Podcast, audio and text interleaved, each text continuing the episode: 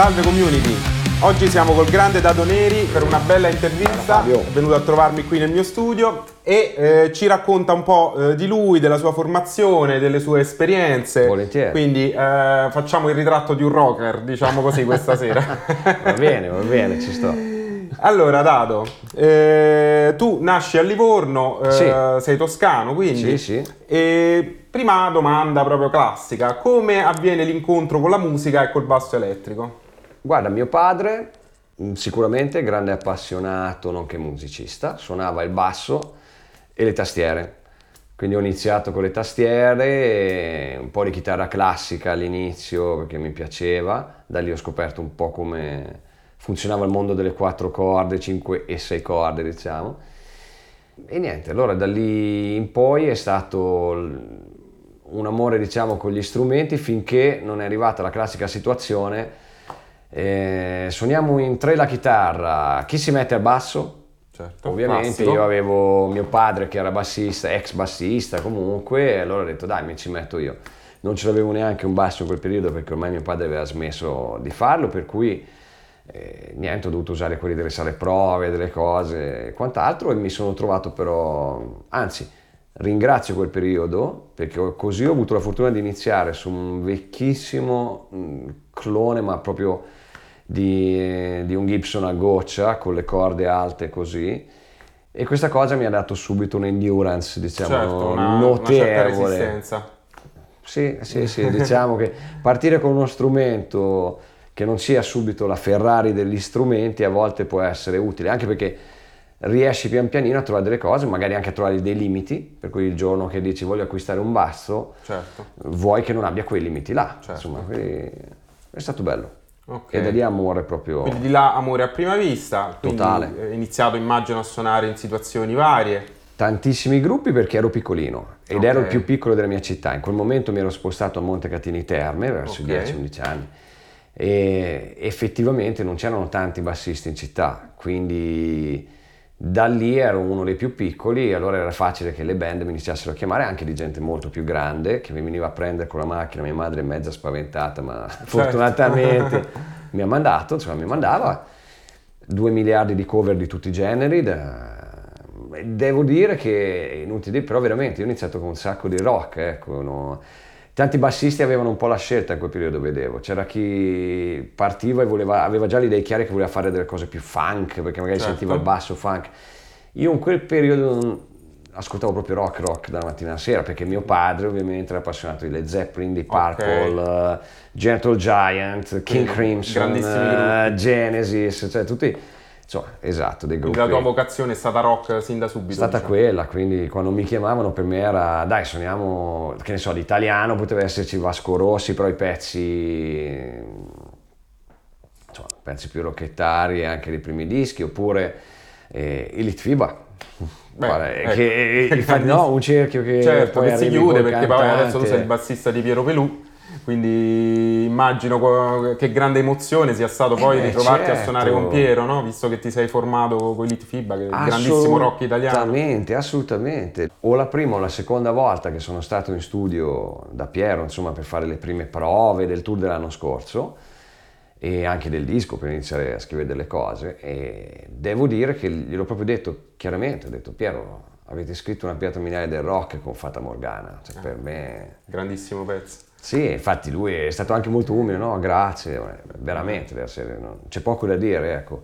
Ovviamente non solo quello, hanno una discografia Vabbè, incredibile. I Litfiba sono proprio la storia del rock italiano. Guarda, tantissimo rispetto per loro e ovviamente tantissimo rispetto nella figura proprio di Piero, insomma, Piero perché è un mito. Anche... non so se hai letto il libro di Saturnino dove racconta proprio gli esordi di Piero, no? No, Quando ha sfasciato, racconta un episodio bellissimo che ha sfasciato la batteria di un batterista salendoci sopra. Prima ho detto "Beh, rock nell'anima, già, già alle origini. Questo poi te lo Sì, farei raccontare. sì, sì, Molto sì. simpatico il libro di Saturnino dove racconta tutti. Lo leggerò più che volentieri. Quindi le tue esperienze con eh, cover band, immagino, tributi, sei fatto le ossa, Tantissimo. ascolti rock e poi a un certo punto vai in Inghilterra e decidi di studiare al Musician Institute, eh, rinomatissima scuola per musicisti professionisti, dove Sì, consegui addirittura il Platinum Award, quindi sei uno studente modello, diciamo. Come avviene questa decisione di partire e studiare all'estero? avevo iniziato a studiare qua perché a un certo punto da autodidatta che ero e tutte queste band che suonavo, faccio anche una piccola premessa, in quegli anni si suonava veramente tanto, non era come oggi che si fa fatica a trovare il locale. Io mi ricordo, in quei tempi abitavo appunto tra Montecatini, Pistoia, Firenze e devo dire che noi andavamo in tutti i posti, in tutti i bar, dicevamo possiamo suonare, possiamo suonare e dicevano quasi sempre di sì. Certo. Eh, Ovviamente non ti davano chissà che soldi, ma il nostro scopo non era quello di farne subito una professione, il nostro scopo era quello di imparare, quindi certo. avevamo anche un'umiltà, quello devo ammettere, nostra di dire ok, dobbiamo farci le ossa, quindi non possiamo subito pretendere. Certo. Facciamo una cosa, nessuno aveva velleità di professione subito. Era veramente per suonare e imparare, capire certo. il palco, anche perché erano usciti film storici, come che so, la biografia dei Doors per dire, no? Cioè, con Val Kilmer. Mazza.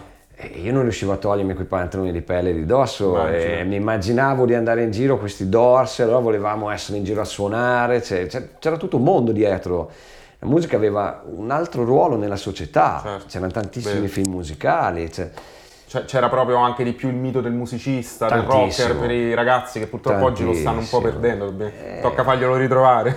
Siamo passati, sì, per come l'ho vista io, l'ho vissuta, siamo passati dal mito dei rockstar, poi sono andati sempre più forti invece gli sportivi, soprattutto sì. i calciatori, oggi i politici. I videogamer adesso sono i miti dei ragazzi. Ora sono, è vero, è vero, è vero, Guarda, poi passano, le generazioni. Passano certo. a vedersi le dirette dei gamer. Madonna. È buono, anche mio figlio lo fa. Eh, Io sono lì che cerco di traviarlo, sì, sì, però è un po' un mix, è un eh, po' un mix, certo. diciamo.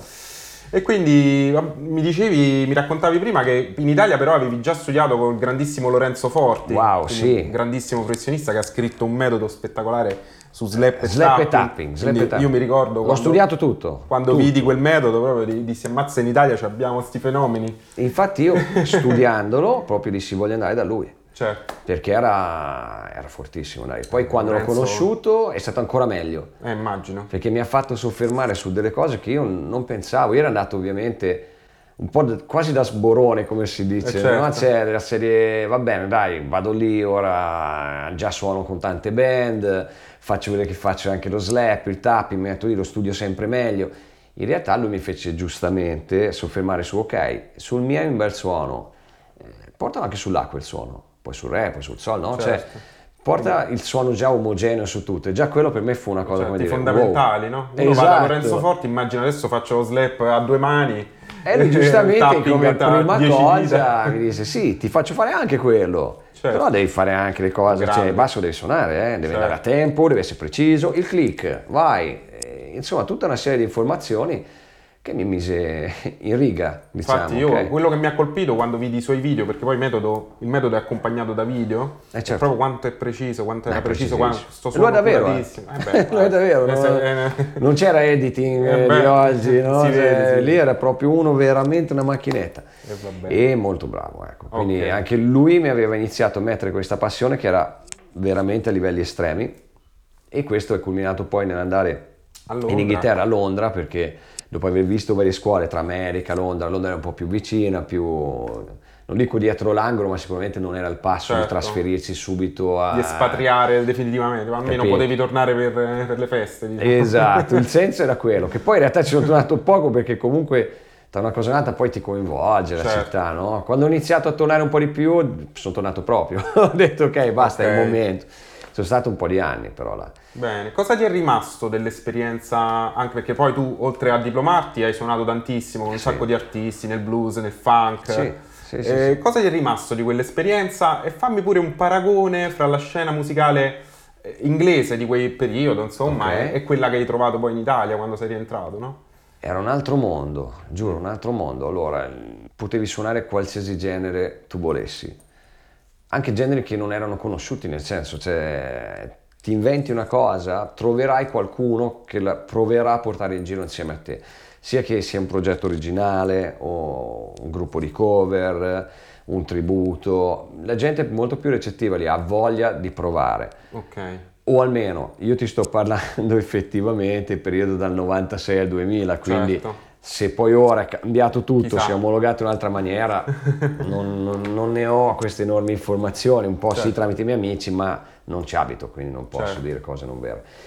Però diciamo in quegli anni c'era veramente eh, il fermento quello vero, quello vero, suonavi 5, 6 sere a settimana, tutte le sere veramente, cioè era una cosa incredibile i locali ti dicevano ok, ti vedevano lì un po' che avevi voglia, ti facevano fare la direzione musicale, investivano su di te. Ho fatto direzione musicale per diversi locali, avevo 20 anni a Londra. Mazza. Mi è capitato. Ti sei dato da fare tanto, insomma. Tantissimo, tanto che sono dovuto tornare un anno via, diciamo, appena finito il Musician Institute, è stato per fare servizio civile, sono rincorso subito, là. appena finito il servizio, là, Natale da solo è uguale, via. Si e lavora. poi come, come è maturato la decisione invece di rientrare in pianta stabile, diciamo?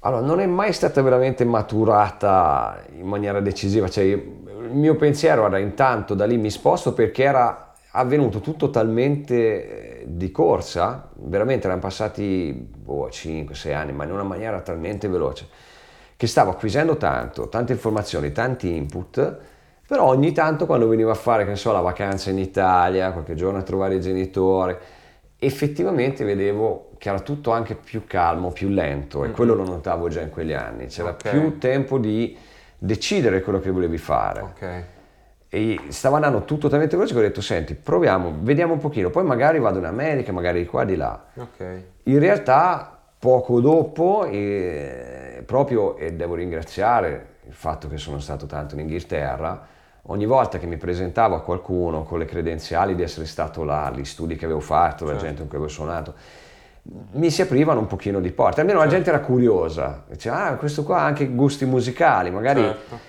eh, era anche un po' buffo, devo dire la verità, perché tanti mi dicevano dai facciamo una cosa da Massive Attack, quando in quegli anni non dico che erano già sconosciuti in Inghilterra, però avevano fatto un botto allucinante un per passati. essere già quelli, diciamo, la fase commerciale di quelli, c'era già tutta una scia di underground che certo. era quello il fermento. Certo. Il resto era già un po' commerciale. Poi sono andati avanti, ci sono tuttora Massive Attack per carità, sì, sì, però sì. non era, diciamo, quell'apice di diciamo. esatto, di moda che invece qua e ora eh, eh beh, ma come sempre qua arrivano sempre in ritardo le cose no? storicamente è così è vero filtra sempre tutto un po' dopo pure il rock purtroppo un po' sì ora penso che sia un po' più veloce il passo certo. perché sai con internet, internet no. ormai anzi collaboriamo agli stessi dischi ah, ormai ah, no? mandare un basso all'estero e a un secondo certo. ti certo ti fai la tua take, te la registri, la mandi e sei su un disco americano, cioè prima te le sognavi queste cose. Sì, capito? è vero. Quindi diciamo che quando sei rientrato ti è andata bene, quindi hai iniziato le tue collaborazioni prestigiose, insomma, ne dico solo alcune, non so se sono nati in quegli anni successivamente Adriano Celentano, Gianna Nannini, eh. Umberto Tozzi, eh, recentemente Deborah Iurato, giusto correggi, certo. uh, aggiungi pure, no, poi vabbè, fino ad arrivare a Pelù adesso negli ultimi anni. Guarda, sono state una serie di collaborazioni tramite sempre dei personaggi chiave, no? Certo. Cioè, che ne so, eh, uno dei personaggi chiave che sicuramente mi ha introdotto tantissimo è stato Giacomo Castellano, che tra parentesi era anche nel, nel metodo, quindi vedi che tutto torna, sì. era le chitarre del metodo di, di Lorenzo Ford. Ford. Giacomo poi ha lavorato quindi, comunque, ha lavorato con Raff, è stato pure tutti. responsabile della svolta rock di Raff, Assolutamente. No? Quindi è pure lui un grandissimo rocker che so, però ha anche l'attitudine pop, che quella in Italia insomma è fondamentale, come ce l'hai anche tu, insomma, allora, sei un rocker... Eh. Un'attitudine lavorativa, diciamo, esatto, per cui esatto. ti può portare a lavorare in tanti campi, no? Cioè, certo. Cioè, perché la parola pop oggi non si sa più cosa sia. No, racchiude tutto. Esatto, cioè... Pop Tant- Tant'è vero che nei conservatori è pop rock. Sì, esatto. cioè, se tu fai caso, certi dischi di Marilyn Manson potrebbero essere considerati pop. Certo, Lo so certo. che sembra un'affermazione assurda, certo. ma hanno dei canoni del pop. Ah, C'è la classica strofa, ritornello, anche molto melodico, molto aperto. Certo. Non è una chitarra elettrica messa lì che ti rende il pezzo, ora è per forza metal. Cioè, a volte c'è un, un pop, diciamo, è diventato veramente, veramente vario Basta guardare anche il pop estero, che ne so, una Rihanna trovi la chitarra in uno Bettencourt per certo. dire in natura, quindi chitarrista dell'extreme, insomma tutto il suo passato metal, rock metal, no? Quindi sì, ecco, diciamo che i personaggi chiave come Giacomo, per esempio, mi hanno aperto tante porte, me l'ho fatto tuttora, io gli devo tantissimo a Giacomo, certo. lui lo certo. sa, grazie. Eh, grande Giacomo, Davvero. salutiamolo, sicuramente la vedrà, speriamo. Sì, beh, speriamo, gliela mando, così anche, è obbligato okay, poi, perché continuiamo a lavorare insieme, ovviamente, perché da lì è nata anche un'amicizia molto forte e... Ho visto che tu suoni sui suoi dischi, sui dischi di Giacomo. È nato da lì, è nato da lì. Il tutto è nato da un giorno, io l'ho conosciuto tramite un altro scrittore di canzoni che scriveva canzoni per Irene Grandi, era tutto quel circuito e io stavo facendo musica appunto elettronica perché come okay. ti dicevo, ah ma fai un po' di produzioni. Io oltre il basso diciamo che mi diverto tanto anche con i sintetizzatori, no? sì, la sì, programmazione, queste cose. Ormai ogni musicista è diventato un po' produttore, certo. dai mettiamo e devo dire che l'amicizia con Giacomo si è creata subito perché quando l'ho trovato in quello studio ho detto senti lui stava parlando del suo disco che stava facendo stava facendo ascoltare qualche pezzo no, a questo sì, autore sì. e gli faccio se vuoi passo da te a registrarti due bassi lui mi aveva guardato come dire, ma che cazzo è questo? Giuro, cioè un pochino, un pochino mi aveva certo, guardato. che si propone. Sì, ma che Poi ha sentito suonare, ha detto ok, vai. Guarda, è andata un po' così, devo dire, cioè, per fortuna. Cioè, io gli sono arrivato, penso, con un 6 corde addirittura, cioè, avevo Yamakone TRB 6P. Non l'avrei mai detto che, che, Giuro. che eri un... Che Avevo, sei stato 6 cordista. Però occhio, perché quella Yamaha TRB in realtà era per una duplice cosa.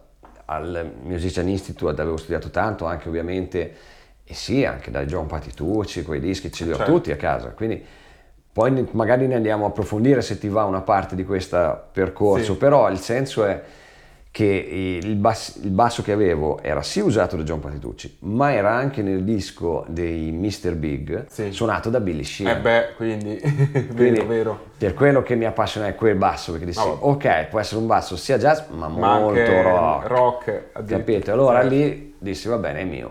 Benissimo. E mi presentai con questo sei cordone da Giacomo, che ovviamente lui aveva studiato al Musician Institute, però quello di Los Angeles, e subito cliccò questo metodo, certo. perché il metodo del Musician Institute non era così istituzionale come può essere un conservatorio, che però rispetto tantissimo oggi, eh, certo, dico certo. la verità. E quindi era molto pratico. Il loro tipo di solfeggio ritmico era quasi veramente one, two, three, four, vai. Cioè, questo era il loro okay. non era che ti metti lì e devi veramente... Non c'era quel modo. Non c'erano le maggiorette. Non c'erano. Anche italiana. se poi me lo sono rifatto dopo io, certo. personalmente. Cioè, ne, ho, ne, ho, sentito l'esigenza di approfondire alcune cose che certo. per questo spirito di praticità magari alcune cose erano state sorvolate, poi ognuno di noi andava... Certo, c'è il suo percorso, poi colma le lacune, diciamo, esatto. anche il esatto. mondo della classica ha tanto da dare, insomma, tantissimo, tantissimo, tantissimo. continua a studiare Ne, ne parlavamo con Mario Guarini nell'intervista sua, appunto, ah, que- queste contim- contaminazioni che iniziano, iniziano ad esserci nei conservatori, no? Assolutamente. Con l'introduzione dei corsi di pop rock si cerca di instaurare un dialogo pure con i classici e comunque c'è da guadagnare nel, nello scambio sempre. Tantissimo.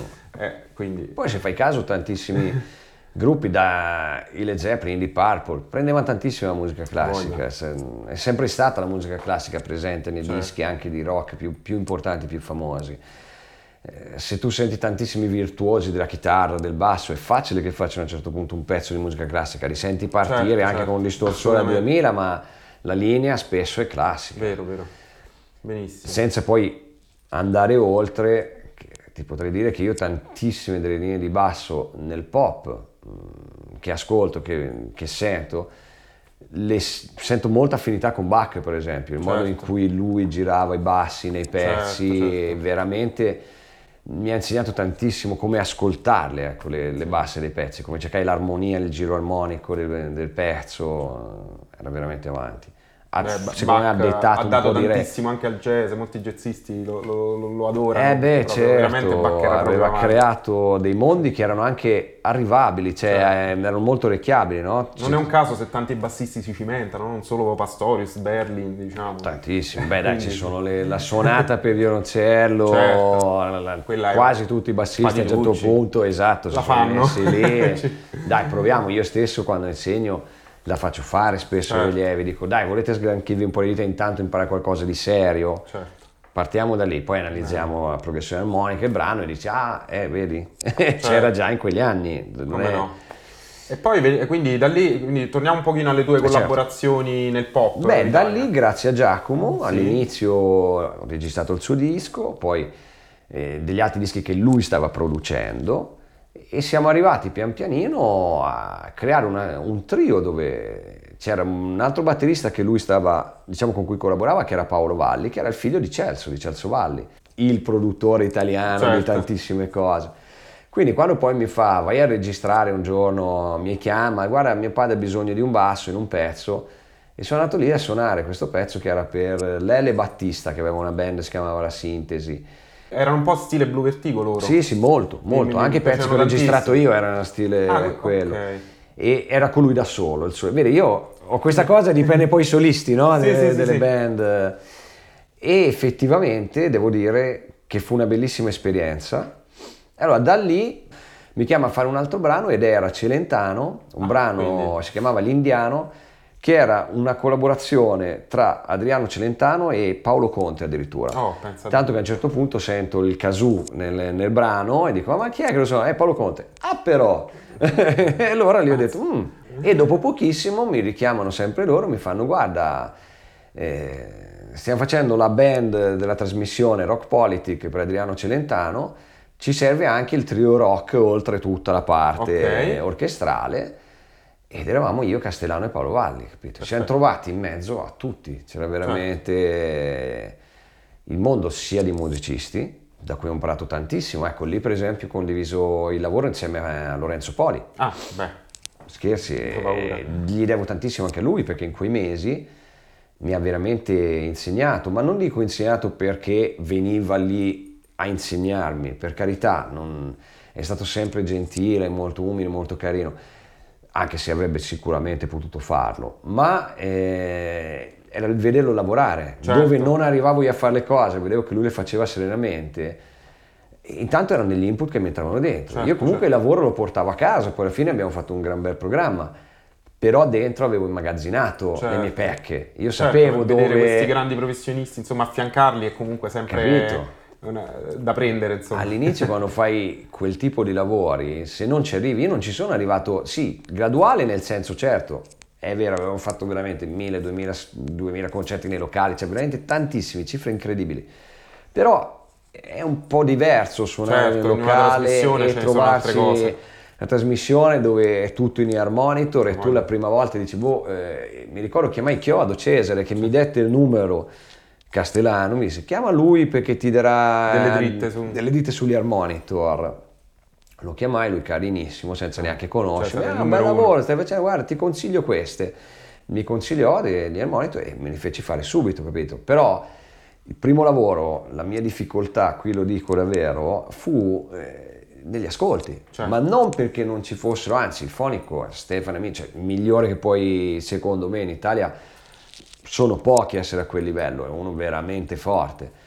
E l'unica cosa è che io non sapevo cosa chiedergli. Certo. O comunque lui magari mi faceva anche un mix della Madonna, ma io non ero pronto ad ascoltarlo. Cercavo delle cose nelle cuffie che non, non, avrei dovuto cercare, avrei dovuto cercare di capire il suono invece che subito andare nei matti, tipo ah, alzami la cassa, no, voglio più basso, voglio certo, di qua, certo. voglio di là c'era tanta lettura, per esempio, quel programma, e quindi eh, rispolverai la lettura che avevo imparato al Musician Institute e la portai a livello estremo, perché tante cose, alcune erano provate, ma tante arrivavano veramente ormai al volo, quello prima vista, delle proprio, trasmissioni. Pum, vieni, vai, suona, pum, e lì se non leggi c'è poco da fare, non, certo. non è che te la inventi, eh, no, cioè, lì devi farlo. Quindi insomma diciamo che quella cosa mi ha affinato, quella trasmissione, quel tipo di lavoro, tipologia, tante piccolezze che quando sono tornato a casa Mentre la gente mi diceva, ah, grande di qua e di là, io gli dicevo, ok, va bene, grazie a tutti, ma ho capito che devo studiare tantissimo. E allora lì mi sono chiuso a studiare tantissimo, ho continuato a lavorare, sì. mi sono chiuso in tanti percorsi personali, dalla affinare la lettura sempre di più, affinare il rapporto con il click, cercarlo veramente o soprattutto suonare avanti, cercare. suonare dietro, tutte queste cose qua. Tante cose, ma già riusciamo ad arrivare a, a, esserci, è già un buon inizio. Certo. che non ci sia mai abbastanza, che, diciamo. Sì, perché il rischio è sempre quello di dai dai io lo appoggio, io vado di qua, ok, ma se c'è da fare semplicemente una tecnica e click non lo senti perché stai suonando talmente lì che non lo senti, lo sì. copri. intanto parti da lì, no? Poi dopo sì, se vuoi appoggiarlo, robe. Certo. Anche perché il discorso di eh, appoggiare o tirare avanti, magari ecco con la band, con le cose, è più facile che crei un sound, te lo dimentichi pure questo click. Certo. Ma in una trasmissione quando ci sono magari 60 elementi, a meno che l'artista non ti venga a chiedere, tipo, mi è capitato, music eh, di Paolo Bonolis, nel, mi sembra la prima edizione c'era Manuel Agnelli che è venuto a cantare un pezzo con, con, con l'orchestra e lui appena lo facemmo, che era diciamo tutto a click, tutto giusto, lui cantò e poi disse, ok, ora me lo fate tutto appoggiato? Ok. Allora lì ci sta, perché è una sua richiesta, Certo. e allora lo suoni con l'intenzione di e tutta l'orchestra lo suona con l'intenzione. Ma se lì per lì te arrivo spartito, devi andare, se uno appoggia, uno tira avanti, uno di qua, diventa un casino, disastro certo, per la certo. cuffia. Quindi Certo. È un discorso, come ti dicevo infatti prima, lavorativo semplicemente. Sono esperienze che ti si Che ti sommano affinano sempre più. e inizi a capire e quindi a dire ok, alcune situazioni le devo fare per lavoro. Poi è ovvio che a seconda del tempo che hai di lavorare su una cosa più di un'altra, magari affinerai il tutto, no? Certo. Quella- quell'incontro con Giacomo sicuramente mi cambiò la vita e me la sta continuando a cambiare. Mi ci ha messo lui con Piero, non lo nego, quindi, nel senso, facendo tutta la carriera che ne penso, sì, è passata da diversi artisti, certo, dopo Rock Politics c'è stata la Nannini che ci aveva Nannini. visto lì, abbiamo fatto l'audizione per lei, l'abbiamo presa fortunatamente, quindi abbiamo iniziato un percorso insieme.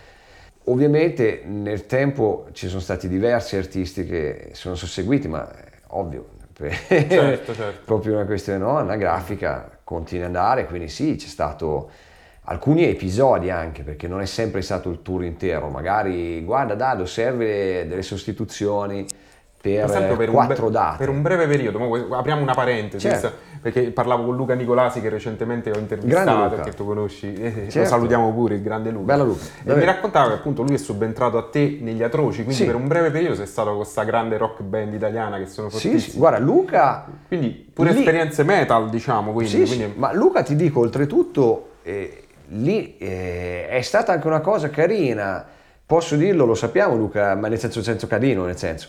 E l'ho veramente messo io, ma perché? Perché era successo, io ero stato chiamato sempre dal chitarrista, io ho questo rapporto con i chitarristi, sarà Sì, perché il modo in cui suono il ti basso adorano io... tutti, sti chitarristi. Ma sai cos'è? Perché a me piace tanto la chitarra, veramente Certo. tanto. Io sono un fan eh, enorme di Jimi Hendrix, Beh, di Bruno Bettencourt. Beh, poi hai iniziato suonando la chitarra, quindi Ho con il iniziato con quella, mi, mi Led piace, mi Zeppelin. gasa, quindi il mio basso lo suono spesso, non dico che lo suono con una chitarra, però mi piace fare gli unisoni con la chitarra in tanti Certo. brani, mi prende bene, insomma, quindi il chitarrista degli Atroci, stavamo insegnando nella stessa scuola in quel periodo, Sì. Music Academy a Bologna, aveva bisogno di un bassista per gli Atroci, si era liberato il posto e mi chiamò. Fatto, ci ho fatto anche un bel po' e a un certo punto però mi sono trasferito per venire qua. Certo. Ah, ok, quindi è recente la cosa, È recente, recente. per motivi familiari. Per motivi familiari sono venuto qua. Ho Quindi fatto... lasciato il posto a Luca.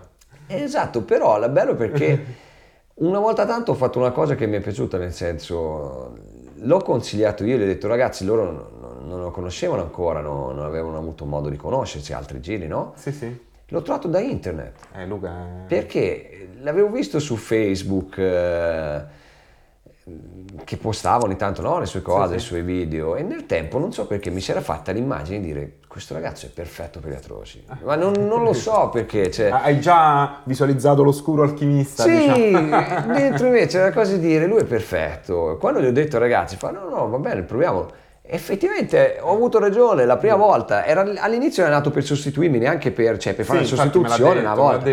E era perfetto, meglio di me, nel senso era giusto per loro, era veramente quello giusto, ma come Bene. alchimia di band, di gruppo, di tutto. Toglimi una, toglimi una curiosità, il tuo personaggio invece qual era? Quello che impersonavi tu negli? Il trucido assassino. trucido assassino, No, lo devo andare a vedere perché non so... bellissimo, bellissimo. grandissimo. E beh, lì comunque ho conosciuto anche l'attuale bass- eh, batterista di Piero, anche l'attuale batterista di Litfiba, nel senso che è Luca Martelli. Sì.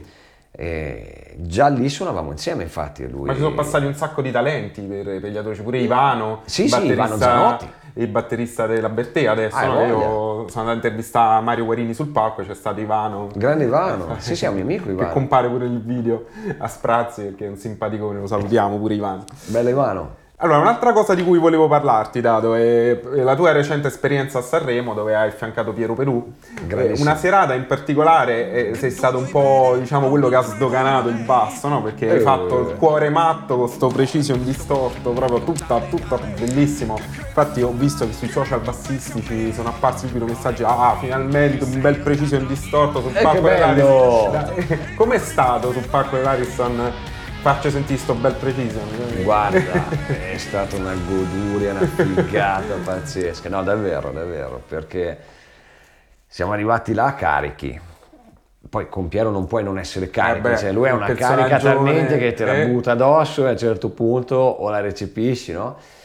Il basso così distorto, nel senso la scelta di questa distorsione forte e veramente grazie a Piero, non solo per il pezzo, ma proprio per il percorso che lui mi ha fatto fare nell'ultimo anno. Cioè, io, bene o male, da ogni artista ho preso un pochino qualcosa, no? Cioè, quando vado a lavorare con l'artista ho sempre delle cose, cioè, degli obiettivi miei personali che sono uno di far bene il mio lavoro ovviamente, certo. di far contento l'artista perché è lui che mi ha chiamato, quindi è ovvio che deve essere in primis lui la persona più felice il secondo, creare, se poi si, questa cosa si continua anche dal vivo, robe, delle alchimie, delle energie che arrivino quindi anche col pubblico, insomma, creare un qualcosa, un concerto, una situazione, uno show.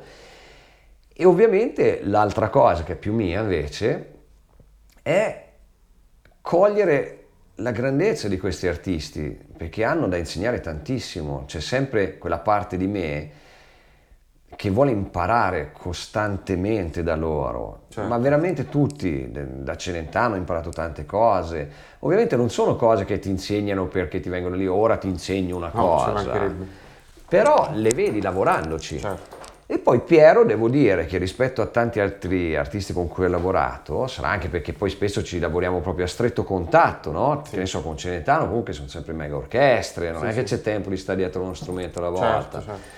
Con Piero spesso invece è power trio, a lui gli piacciono gli Stooges, no? gli hip hop, quindi da, da, lì c'è questa cosa forte del power trio, a volte c'è la tastiera, a volte no, ma è sempre una formazione imponente. Quindi il rapporto è diretto e lui veramente ti si gira e dice ok, sto basso, cosa vogliamo fare? Vogliamo Lo vogliamo tirare suono? fuori o no? Vogliamo... eh, proprio detto, eh, detto in maniera più... Bazzo. e quindi lui per esempio la prima volta che mi presentai aveva un suono che era... io pensavo fosse quasi aggressivo, lui mi guarda e mi fa vabbè, quando inizia ad arrivare la cattiveria qua, Va bene, attacco il primo distorsore. No, no, carino, eh.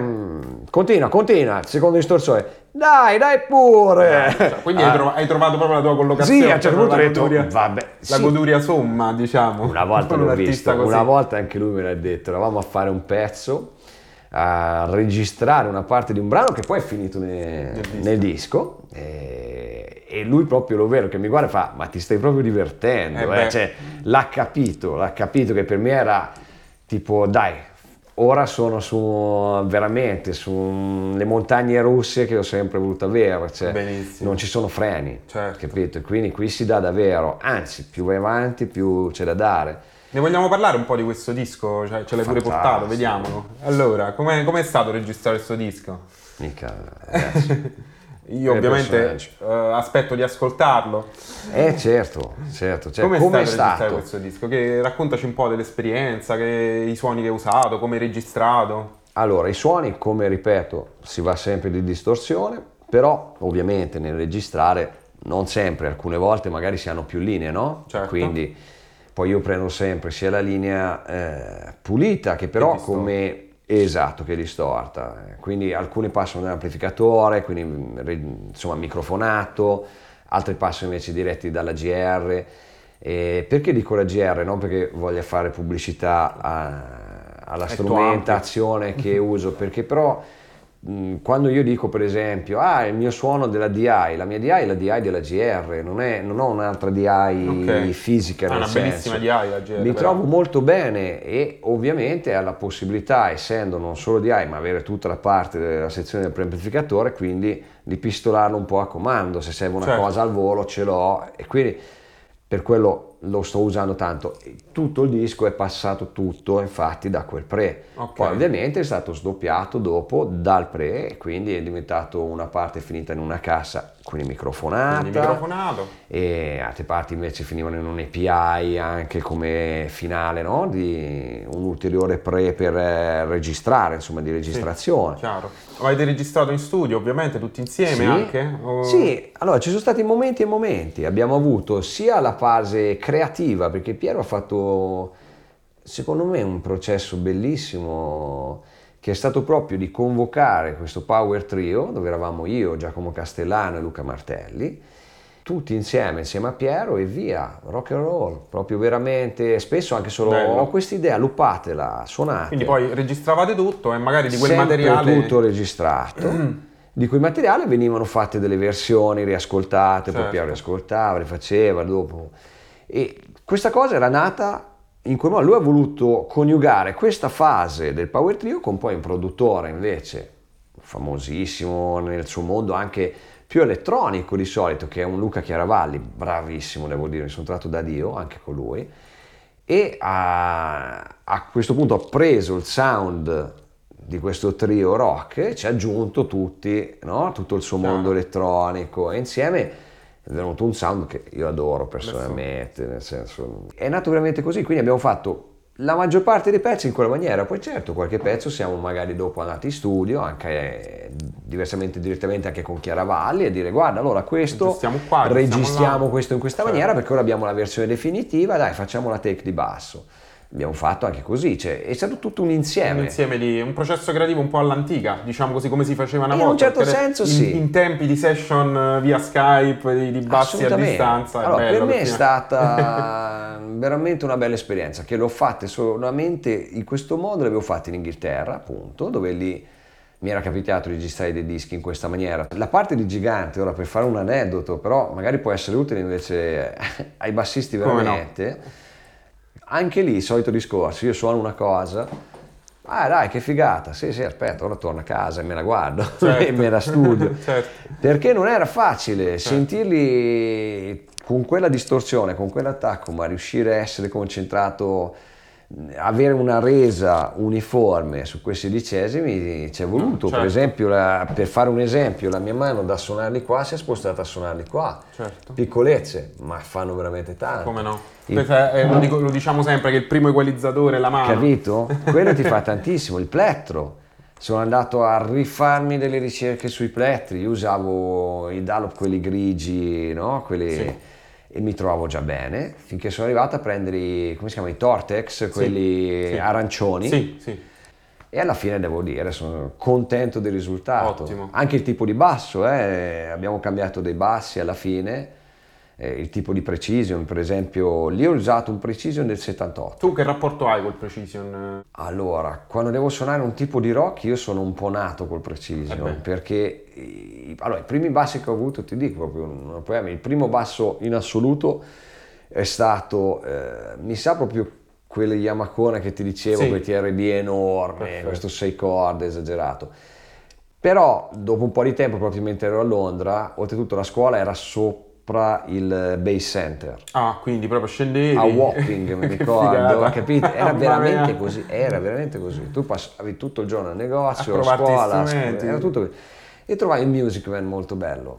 Infatti mi ricordo che per tanto tempo sei stato anche endorser. Eh, sì, sono Man. stato anche endorser perché uno dei miei insegnanti usava Music Man eh. e mi piaceva un sacco. Perciò te lo chiedevo, ecco perché io quando ti ho conosciuto ti ho visto legato. Eh, no, ero legatissimo, ero legatissimo. Music Man, quindi un suono un po' più nasale, no? Era invece adesso nasale. a Sanremo ci hai fatto. Perché devo dire che poi, eh, quando invece anni dopo mi sono ritrovato con, con la Gianna, Gianna Nannini, sì. con lei comprai quel Precision del 78, la Scolopendra a Bologna. Ne okay. provai diversi, eh, perché tanti, ah no, il basso del 78 è sbagliato. Sì, dipende, provateli, nel senso, certo. io sono andato a Scolopendra, ne ho provati diversi di Precision, diversi anni. Quello lì, devo dire che con me aveva un rapporto bello, il suono era quello dei dischi che sentivo, che so, dai Clash, robe. Avevo proprio quel sound lì mentre lo provavo già nella loro sala, quindi dissi, vabbè dai, me lo porto a casa. Cioè. Certo. E ci ho fatto il tour della Nannini. E lì già dissi, mm, questo basso non è mica tanto, è giusto proprio per, queste, per, questi generi, sempre dove vai un po' più spinto. Certo. E devo dire che iniziò sempre di più questo amore fenderiano. Poi, eh, ovviamente, sai, suonando succedono tante cose, tante dinamiche, tanti tipi di lavori, quindi ovvio che se sono in un lavoro orchestrale mi serve il cinque corde, mi servono altre cose. Ovvio. Ti chiedono, guarda, questo brano qui ci deve essere tipo un Hofner, che ne so, certo. no? Cioè, ci sono delle richieste, allora pian pianino ti fai una collezione di bassi e tra cui sono arrivato anche a diversi bassi di liuteria, me ne hanno creati alcuni bellissimi, per esempio. Adesso sei con Claire Besses, no? Che anche sì, sì, sì, con, sì, con Deborah Iorato ti ho visto. Con lei ho usato bassi. quelli, assolutamente. Quindi sei, sei abbastanza camaleontico pure tu sugli strumenti, diciamo, ti piace un po' di tutto? Sì, perché uno, perché proprio hai detto bene, mi piace di tutto, hai ragione, bravo, a parte i motivi lavorativi, mi piacciono proprio tanti suoni, non riesco certo. a averne solo uno in testa. Però il tuo suono, quello che ecco vorrei sapere, quando devi suonare rock, il tuo suono rock proprio. Eh, allora, rock per è, te è precision oppure no? Per me il rock è precision. Eh beh, allora. È un distorsore, okay. un big muff, un po' di cose, quello sì, nel Bene. senso ci deve essere. No, come rock non riesco a vederlo con altri bassi. Poi per carità, eh, i bassi di luteria possono arrivare anche a ricreare quel certo, suono, infatti, quindi non è che li fai un po' di tutto. oggi come oggi, esatto, se ci arrivi, non è che certo. sono bassi stupendi però ovvio che magari se vuoi creare una roba già con quell'atmosfera, senza dire devo cercare di assomigliare, prendo diretto l'originale, tu hai in testa Via. quello, Perfetto. diventa un po' un matrimonio. Certo. Con Piero, per esempio, è nata subito così, quando mi ha detto ma tu cosa, come saresti convinto? Precision, eh, eh beh, sono rock, perfetto, ci siamo capiti subito. detto, subito. Tanto che ne ho presi tre. Nel okay. senso che dopo quello del 78 ho preso un altro, che è quello che avevo a Sanremo, che tanti mi chiedevano cos'era, ed è il, il DAF, DAF McCagan ah, Deluxe, okay. il modello nuovo. Bello. Quindi quello ne ha fatto uno nuovo ultimamente, sì. no? Le, non so se dell'anno scorso, comunque recentissimo. Mi è piaciuto subito. Eh, allora è un basso duro, non è un basso... Eh, da, da, rocker? Sì, cioè se tu lo prendi magari e non vedi l'ora di provarlo al negozio con un pezzo di Marcus Miller in testa, ti farà cagare, perché secondo me se dai, non c'è poco da fare. Dirai, sì, certo. esatto, i francesini diranno ma che basso è questo? Certo. Però tu attaccaci un pretro, fai un giro dei ganzi e non solo, nel senso, inizia un sound rock, no? Cioè, e Otis Osbourne, che ne so, Mazza. per dire. Non l'ho tirato a caso perché l'ultimo disco di Otis è registrato da okay. Duff ah, da al Duff, basso. Certo. L'ha fatto lui ora, quello che è uscito ora. Insieme a Piero, siamo usciti lo stesso giorno. E effettivamente appena lo attacchi in quel modo dici wow, questo esce. A Piero è piaciuto? Ah, Ovviamente sì, perché la prima cosa, l'ha voluto sul no, palco no, dell'Ariston. È impazzito, anche lui l'ha sentito e ha detto questo esce anche quando siamo in guerra, nel senso no, noi palco è un po' una guerra sì, di sì, volumi, sì. robe, cose. Sì, e effettivamente infatti sarà il basso con cui continuiamo questa avventura con Piero. Ottimo. E vabbè, ora mi sono tolto anche un altro sfizio, sto facendo arrivare anche un ulteriore precision, sempre però un altro deluxe, però 5 corde. Sono Benissimo, riuscito a trovare anche quello. Siamo ansiosi di sentirlo, poi ti seguiremo online. Intanto siamo ansiosi anche di sentire questo disco, dove immagino parecchi pezzi li avrai fatti pure con questo nuovo Precision. Allora, no, no, no. qui non ce l'avevo ancora, quindi ah, sono, okay, sono quindi onesto, sono direi una bugia. Perfetto. È quello del 78 in tutti. Quindi l'hai battezzato sul palco dell'Ariston, si può dire. Bravissimo. Quindi. Questi pezzi qua, guarda, vi dico, mm, allora, tranne il primo perché era già stato registrato, questo sì. Picnic all'inferno, tutti gli altri sono io al basso e sicuramente, ecco, sul gigante c'è da divertirsi a suonarlo, ma un altro pezzo che è molto divertente da suonare al basso, due pezzi, uno è Fossi Foco, a parte sì, che è anche facciamo una bella canzone. Facciamo vedere la, la tracklist alla community. Assolutamente.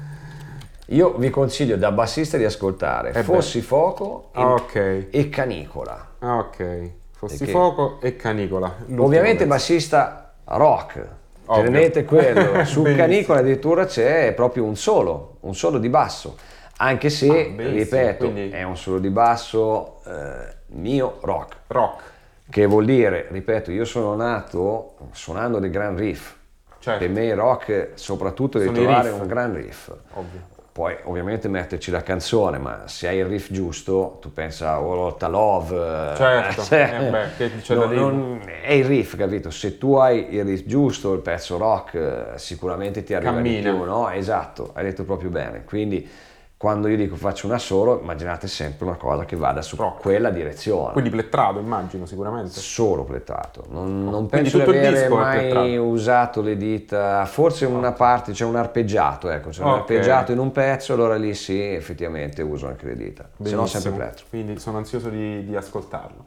Ti ringrazio. Va bene, Dado, io a questo punto ti saluto, ci hai detto un sacco di cose. Anche troppo, siamo- sono logoroico, No, è, stato un piacere ascoltarti e come dire, conoscere tutte le tue esperienze, eccetera, eccetera. Magari poi ci rivedremo, faremo un, un approfondimento. Molto Intanto volentieri. ci sentiamo questo disco. Benissimo. E ci salutiamo. E grazie per essere stato con noi. Alla prossima, Dado. Grazie, grazie mille. Ciao community. Ciao a tutti.